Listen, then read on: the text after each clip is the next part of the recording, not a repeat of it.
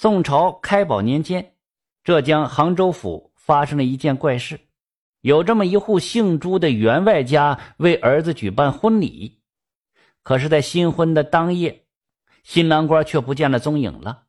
直到有人抱着一口铁锅来到官府报案，这一切真相才大白。这朱员外的儿子名叫朱岩，早年间呢，朱员外给儿子定了一门娃娃亲。眼看朱颜到了婚嫁的年龄了，朱员外就到亲家那边商谈着娶亲的日子。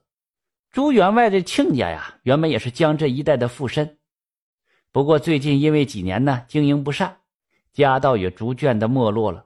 朱员外并没有因此毁约，因为他对亲家的人呢比较了解，相信他教育出来的子女应该不会太差。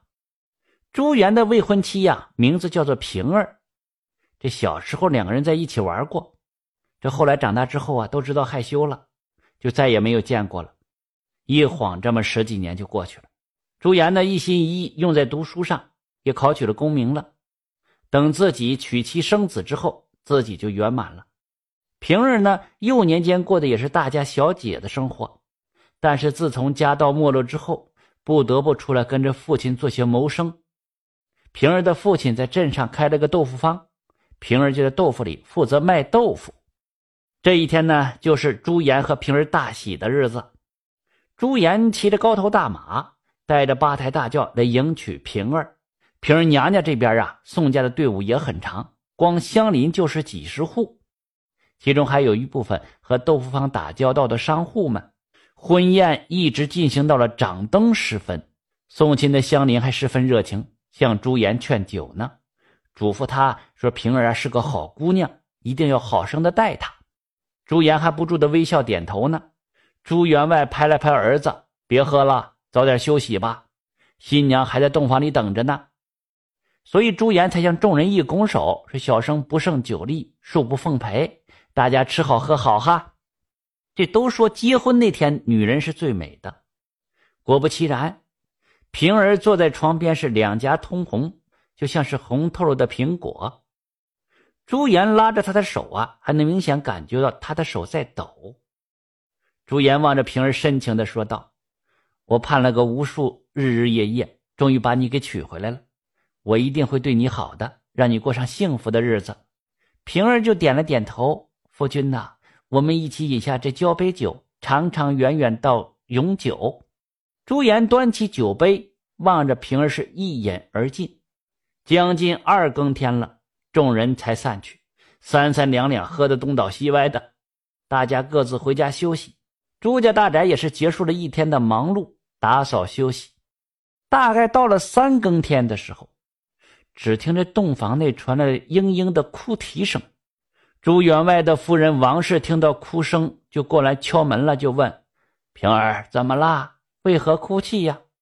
平儿在里面的哭的声音就更大了。王氏感觉状况不对呀，就推门而入。